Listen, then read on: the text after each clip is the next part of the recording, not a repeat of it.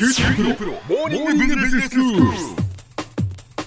今日の講師は九州大学ビジネススクールでマーケティングがご専門の岩下仁先生です。よろしくお願いします。よろしくお願いいたします。先生今日はどういうお話でしょうか？はい。えコモディティ化市場のマーケティング戦略ということでえお話を進めていますが、はい。え差別化が難しい、まあ、こういった市場におきましてえまあ、企業の方さまざ、まな取り組みあるいは工夫をしないと、まあ、消費者の方に振り向いてもらえないわけです。うん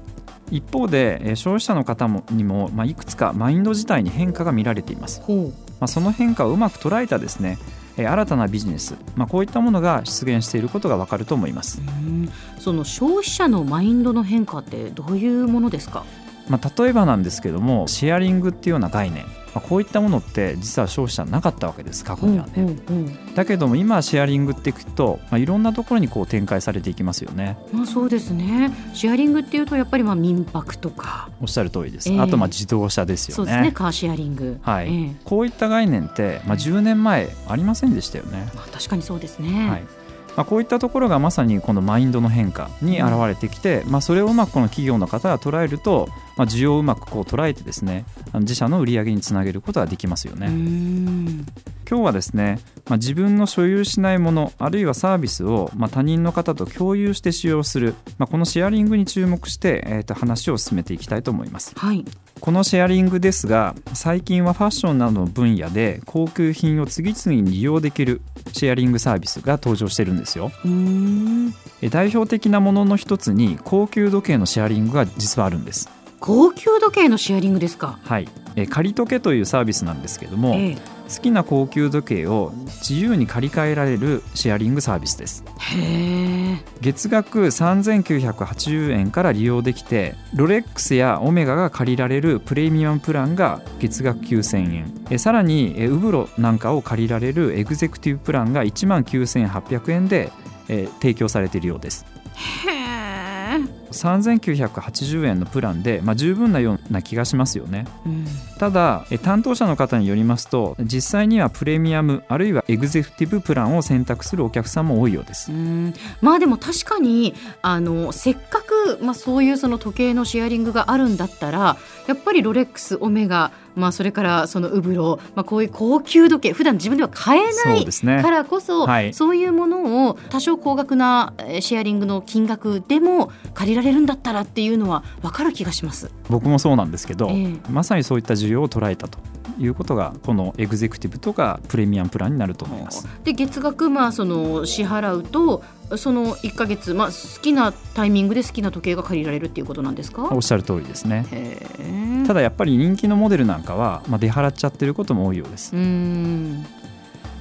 の高額シェアリングサービスなんですけども時計に限らないようです。自転車買取販売のチャリカンパニーという企業では2017年11月に定価20万円程度の自転車をえ月額3480円で貸し出すスニークルロングタイムシェアを始めています。はい、スニークルロングタイムシェア、というサービスの名前ですえね。え安価なえ自転車であると、まあ、1万円以下で、まあ、消費者購入できるわけですけども、うん。自転車を。はい、えこだわりのロードバイクですとか電動アシスト自転車、まあ、これを求める消費者の需要に対応したわけです、うーんえ常にメンテナンスされた状態で、まあ、最高のパフォーマンスを発揮したい、まあ、こういったニーズに対応したということが言えると思います。はい、えこのですねスニークルロングタイムシェアなんですけども高級自転車を長く乗るのかを見極めるために買う前にまずこのサービスを使う、まあ、こういったニーズもうまく捉えたようです。なるほど。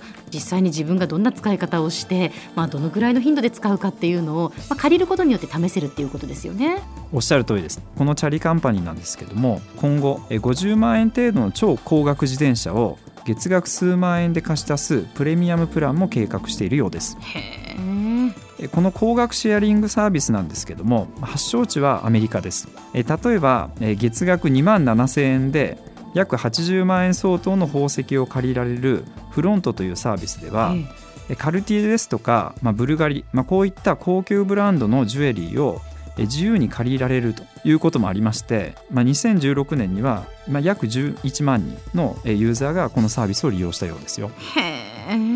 えあるいはですね、まあ、美しい自然に囲まれながら仕事とですねレジャーの両立を、まあ、重視する。カリフォルニアでは、えー流行っているサービスとしてサーフェアというものがあるそうです、はい、えー月額35万円程度で小型のプライベートジェット機、うん。まあ、これをレンタルしまして都会から気軽に自然あふれるリゾート地に行ける乗り放題のサービスのようです。へえスマートフォンで目的地を選んでサーフボードに乗るような気軽さで何度も飛行機に乗れちゃうわけです。うん。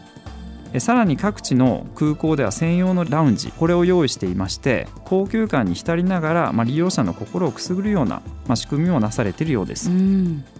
2013年にシリコンバレーの IT 企業で働く、まあ、多くの人々にこのサービスを始めたわけですけどもえ2016年にはですね、まあ、ユーザーの数3000名程度になったようです。うん。え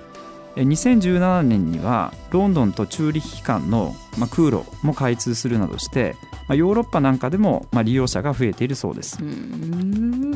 このような、まあ、高級品のシェアリングサービスなんですけども、まあ、消費者、まあ、なぜ受け入れ始めているのでしょうか、まあ、やはり物欲というものがベースにあると思いますが、えまあ、メンテナンスの手間をなくすですとか、うん。洗濯の楽しさ、まあ、こういったこともあるわけですね。あそうですね。メンテナンスなんですけども例えば、まあ、時計でありますと、まあ、オーバーホール、まあ、部品の切り替えといったものがあのいるわけですけども、まあ、数年に一度修理がいるわけです。で自転車なんかは、まあ、パンクしますよね。ええ。ですので、まあ、それに対する、まあ、修理が必要なわけです。うん。ただシェアリング一切この費用かかりませんようね、洗濯の楽しさに関してはえ一つの高級品をずっと所有するのではなくてさまざ、まな高級品の中から、まあ、何度も選択できる、まあ、こういった選べる楽しさといったものがえあるわけです。では先生今日のまとめをお願いします。はい、今回は消費者のマインド変化という視点から特に高級品のシェアリングにフォーカスして話を進めてきました。これまで敷居の高かった高級品ですが、まあ、シェアリングこの概念を導入することによって幅広い消費者が高級品を使用できる機会が増えているようです。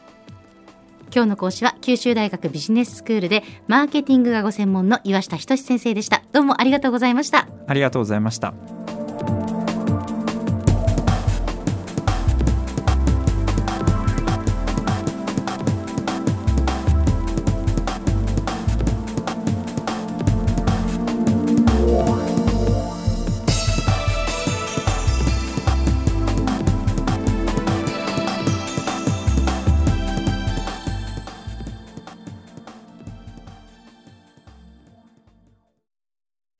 QT プロは通信ネットワーク、セキュリティ、クラウドなど QT ネットがお届けする ICT サービスです。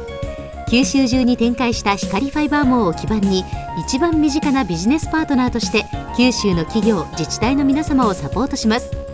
詳しくは QT プロで検索を。